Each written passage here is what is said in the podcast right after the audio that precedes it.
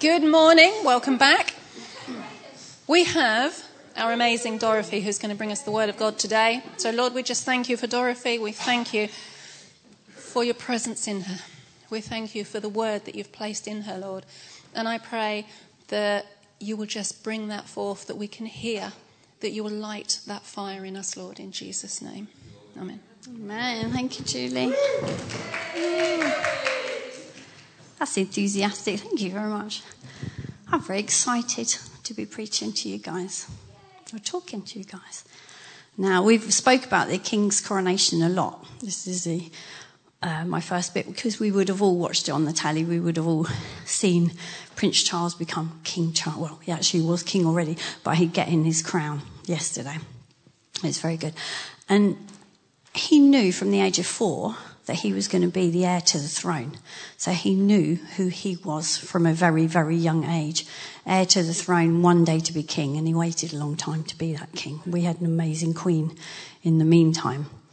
Do we know who we are as sons and daughters of the one true living God, our king?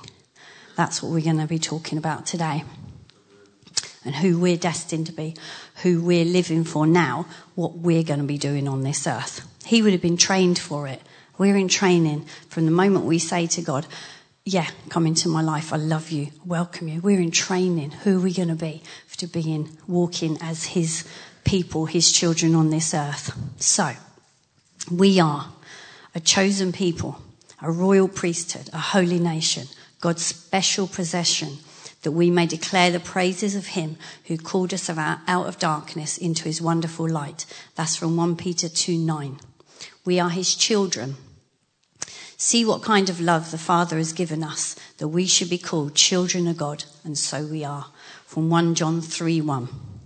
He's a loving Father. He's there to guide us, to teach us, um, to help us to grow in Him and to know Him and His ways much, much better. We're destined to walk as Jesus walked. Jesus tells us in John 14 12. Very truly I say to you, whoever believes in me will do good works. Um, sorry, will do the works that I've been doing. They will do even greater things than these because I am going to the Father. And we are his disciples. From John 8 31. To the Jews who believed in him, Jesus said, If you hold on to my teachings, you are really my disciples. Now, Billy Graham wrote about disciples. He said, what is a disciple? First, a disciple is a learner or a student. The twelve whom Jesus called to be chosen companions were, were with him day and night. They had a personal relationship with him, walking with him, eating with him, sharing in his conversation, observing the way that he lived, listening to him preach to the crowds. But they weren't following Jesus just to enjoy his presence, although that's an amazing thing to do, just to enjoy his presence. As Jesus' disciples, they had a purpose to learn from him, to absorb his teachings, learn from his example, even profiting from his rebu- rebukes. And this was true for all the disciples, not just the 12. To be a disciple is a learner, says Billy Graham. So, we're his disciples, his children. We know that he loves us and cares for us. We know that he teaches us. So, what do we do with all that information now we know this is who we are? Well, we could just sit around, stay at home, sit comfy on our settees, put our feet back, watch the telly, do not a lot, and think, that's amazing. That's exciting. One day we can do all those things. Brilliant. That's not really what Jesus is telling us. Not one day. It's for now, it's for today. So we're going to look today about what he actually said to his disciples. What were Jesus' last words that he said to his disciples before he ascended into heaven? We're going to have a look at that. Matthew 28, 19 to 20 says, Therefore go, make disciples of all nations, baptizing them in the name of the Father, the Son, and the Holy Spirit, and teaching them to obey everything that I've commanded you. Surely I am always with you to the very end of the age. And then Mark 16 says similar, uh, 15 to 18. Go into the world, preach to the gospel, the gospel to the nation, sorry, go into the world, preach the gospel to all creation. Whoever believes and is baptized will be saved. Whoever does not believe will be condemned.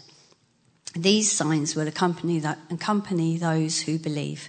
In, the na- in your name, my name, they will drive out demons. They will speak in new tongues. They will pick up snakes in their hands. When they drink deadly poison, it will not hurt them at all. They will place their hands on the sick people and they will get well. So both Matthew and Mark, we hear the command to go.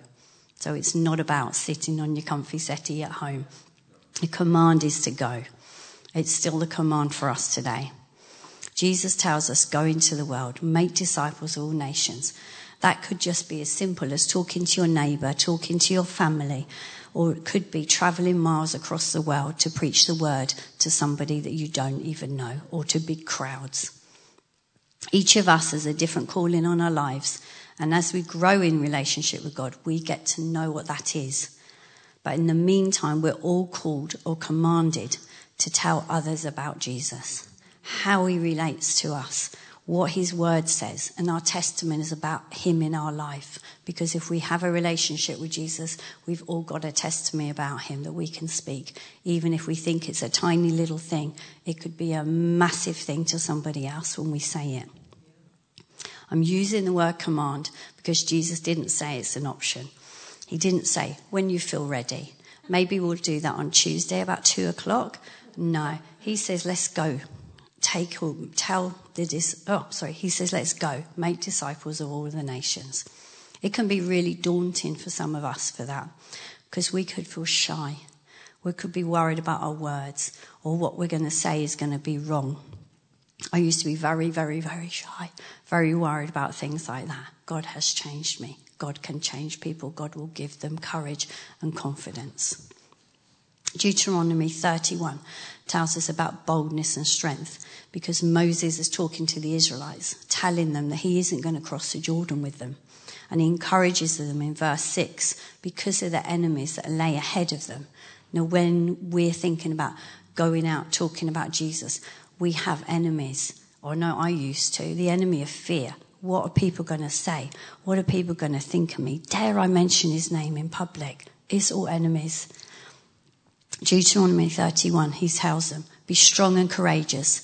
Do not be afraid or terrified because of them, for the Lord your God goes with you. He will never leave you and never forsake you. It's still very relevant today. Be strong and courageous. Speak the word of the Lord. Speak his name. Go and tell people that you know him, you love him, and how he is changing your life for the better. Matthew 10, where Jesus is sending the disciples out, he says in verse 19, But when they hand you over, do not worry about how or what you are going to say, for it will be given to you in that hour what you are to say. It is not you who speak, it is the Spirit of the Father who speaks through you. This again is still really relevant today. Holy Spirit is sent for us as believers of Christ to help, to give us words when we can't find words. And I love that he does that because if he didn't ever do that in me, I would never be up here standing and speaking now. First time I became a Christian, I didn't get to know God very well. I spent a long time not telling anybody that I knew Jesus, only the people at church was, was a bit pointless because they already knew that. The second time I asked God into my life, I was much more open, more aware of his love for me. It started with a simple dropping into a conversation, the fact that I actually went to church. And then sometimes that led to more conversations, sometimes it didn't, or sometimes it left, led to a conversation later on in the week or something. But it was a start, and that's all that Jesus is asking us. Start, move, go and do something. And sometimes we can't, um, we find it hard to mention the name of Jesus in case we offend somebody, in case it's political correctness. But I've just said, Jesus promises that he will always be there with us. So we shouldn't have a fear. We just need to trust him and do as he's asking us to do. Luke 12 verses 4 to 5, Jesus says, I say to you, my friends. How cool is that? Because he calls us his friends. We are his friends. Do not be afraid of those who kill the body and after have no more that they can do. I will show you with whom you should fear. Fear him who, after your body has been killed, has authority to throw you into hell. Yes, I say, fear him. Now, I think that sounds really dramatic when you read that. Um, you can take it totally the wrong way. But it's not a fear of, I'm petrified because you're going to do something terrible for me. It's a, um, like a reverence fear that means you love him so very, very much that you just want to do what he wants to do. You want to do his will and follow his way. So it's not a horrible fear. It's a, it's an amazing, I want to please you, not because you're going to do harm to me, but I want to please you because I love you so, so very much.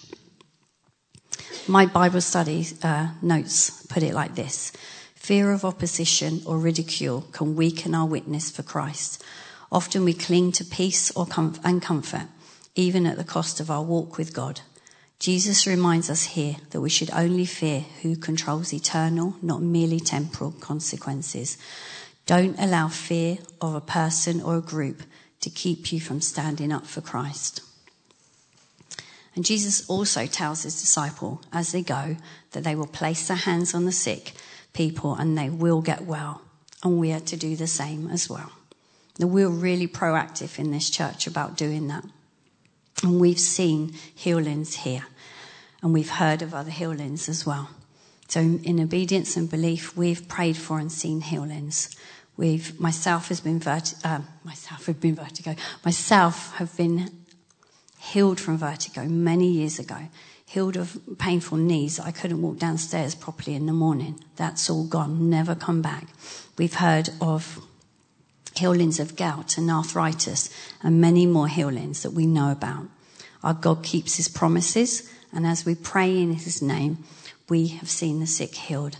And I pray that we will see, and I am expectant to see much more healing in this church as well as we go along and as we pray for other people. Jesus also tells his disciples to go and be to go and baptize people in the name of the Father, the Son, and the Holy Spirit, saying that whoever believes and is baptized will be saved, but whoever doesn't will be condemned. Baptism is an outward sign to other people. It's showing them this is who I believe in. This is what I know. I know Jesus. And you can, a lot of people for baptisms, it's a big event. It's not just a hidden thing in a room. It's a big event that you invite people to come and see you. And it's a good thing to invite, you know, you're letting people know, I know Jesus. Come and find out about him. So many of us may have been baptized or christened when we were little, when we were babies, but that's not our decision. We didn't make that decision to follow Christ then. That was our parents saying that they were going to instill things into us or just a tradition that they're following their family. We don't know. But when you make that decision as an adult or even as a young child, you are making that personal decision. That's more, that's your heart connection with God. And that's when you can continue that relationship with Him and carry on. And it's a good place. Invite your friends and families. This is it. I know Jesus. I'm being baptized. Come and see. It's an exciting, exciting thing to do. But the disciples were told, baptized in the name of Father, Son, and Holy Spirit, indicating to new believers that their God is three in one. It's not just one God that rules over everything. It's God the Father, loving, loving Father. It's God the Son, Jesus, who walked on this earth. And it's Holy Spirit that is sent for believers afterwards so that we could still have that continued relationship with Him. Didn't just leave us on our own. God wanted relationship with us right from the very beginning, right from Genesis, and He still, still wants relationship with us. They were also told about His prote- uh, protection for believers in Mark 16 to 18. They will pick up serpents. They will drink deadly poison. If they drink deadly poison, it won't hurt them. I don't think this means we're going to go out and find deadly poison. I don't think we're supposed to be going and picking up deliberately serpents that will kill us. I think it's speaking about the protection that is over us if we're stupid enough, excuse me, if we're silly enough to go and do that, God is there. God is going to protect us. God would have most probably told us before it's a bad idea to do it, But if we go ahead and do it, that's our decision because he's not overpowering, he's not going to stop us, but he is there to protect us, he is there to guide us. That's what Holy Spirit is coming down within our relationship now to keep us safe, to keep us following his word and his commands and not going off in the wrong direction. And Jesus told us when he was um, being tested for 40 days, he actually says to the devil, it says, do not test the Lord. Not sure if that's the correct wording because I've lost where I am now. But he says, do not test. So now we look at what Jesus' last recorded words were in Luke. From Luke 24, 49, sorry, 46 to 49. This is what is written. The Messiah will suffer and rise from the dead on the third day. Repentance for the give, forgiveness of sins will be preached in his name to all nations, beginning at Jerusalem. You are witnesses of these things. I'm going to send you what my Father has promised, but stay in the city until you have been clothed with power from on high. Now, that was a, light, a bit of a light bulb moment for me because it says, he, it says he forgives sins. We know God forgives sins, but they will be preaching his name from Jerusalem. Jerusalem, the place that Jesus died, the place that Jesus lived and walked right from that moment, from the moment he died, there was going to be, his word was going to be preached. There was no gap. Jesus does not want a gap. He wants the world to know about his preaching. He wants the world to know about him. There's no gap in his, in the preaching of Jesus. And I thought that was amazing for me. That was just a light bulb.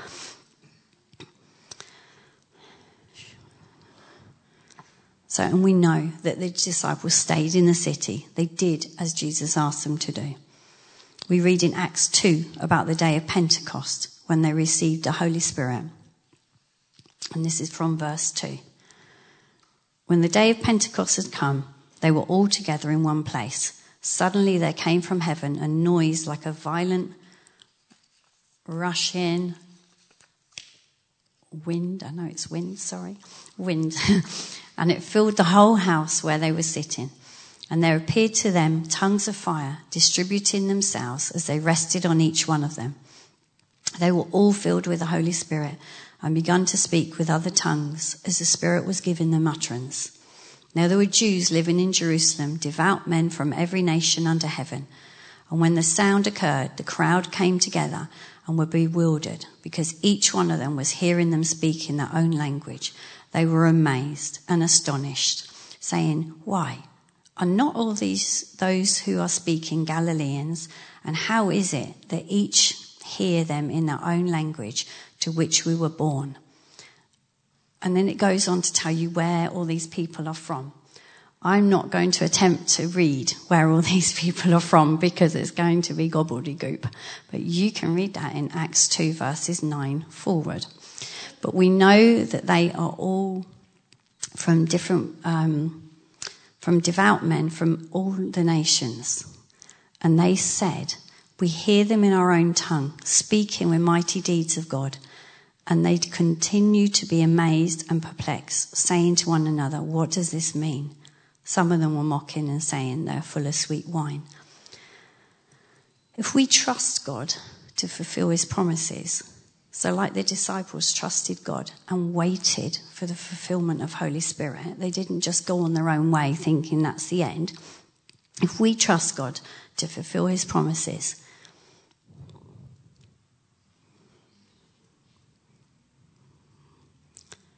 we can be as the disciples then. When they spoke in boldness, we know that Peter spoke um, a long sermon after he's filled with the Holy Spirit. He spoke in boldness. We can speak in that boldness. We can, we can. They laid their hands on the sick and they had. Oh, right, sorry. I lost where I'm going with this one. The disciples trusted what Jesus said. They waited we can trust what Jesus says. He will fulfill his promises. The Holy Spirit was not just for them then. The day of Pentecost was not just for them. It's for us now. Holy Spirit is for believers right now in this place all the time. We can have that as well. The disciples spoke in different tongues when the Holy Spirit came upon us. Many of us speak in different tongues now. We were praying at the back now. It's a, just Holy Spirit utterances through us that we don't even know sometimes what they're saying, what it means, but it's a different sort of prayer. It helps. It's, it moves us on. So we can be like that to people now. As the disciples spoke to in different their different languages, all of a sudden people that couldn't understand, couldn't understand the word of God, they could understand because they heard it in their own language. We can be like that to people now if we allow Holy Spirit to work through us. We can be speaking not foreign languages. Some people do. I have heard that in different countries. They'll go to a different country and Holy Spirit will give them a different, you know, that language to speak. It's not necessarily that, that, but when we're speaking, to people now, to people that we know, if we allow Holy Spirit to speak to us, we can have the right words to say that will allow them to have an understanding of God. That will maybe hit on something that's in their heart. Maybe two or three people have spoke to them beforehand, and we're that last person that they actually go, "Hey, I want to know your God. Tell me more about Him." That's where we're going with that one. Peter spoke amazing. He spoke in confidence. He spoke in boldness afterwards. And that's how we'll be able to speak as well. He spoke of Jesus. He spoke of biblical truths. after speaking them, speaking, the crowd asked, what should they do? And he said, repent and baptize every one of you in the name of Jesus for the forgiveness of sins. You will receive the gift of Holy Spirit. The promise is for you and for your children and for all who are far off. We're far off. That's us. It's still our promise. It's still us. For all whom the Lord will give, our God will call. 3,000 people were added to their number that day. And you imagine speaking and 3,000 people coming to the Lord. That is an amazing thing to see. If we can, our command is to go. Maybe one day we will talk and 3,000 people will come to know the Lord. Maybe not.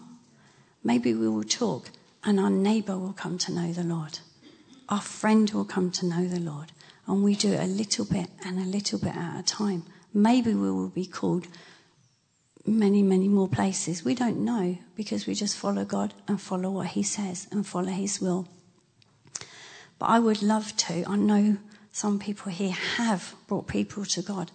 I would love to have that conversation with somebody and you just say something because you're allowing Holy Spirit to work, walk, work through you. And that person says, tell me more about your God. I want to know him. I would love to do that one day. And I pray that we all do that to our friends and our neighbours or even someone down at Tesco's because it can be anyone. If we are open hearted and God will lead us to whoever needs Him right there and right then. Whether we're talking to them about God, whether we're offering prayer, we just are open and following His lead. So actually, I don't want to miss that opportunity today.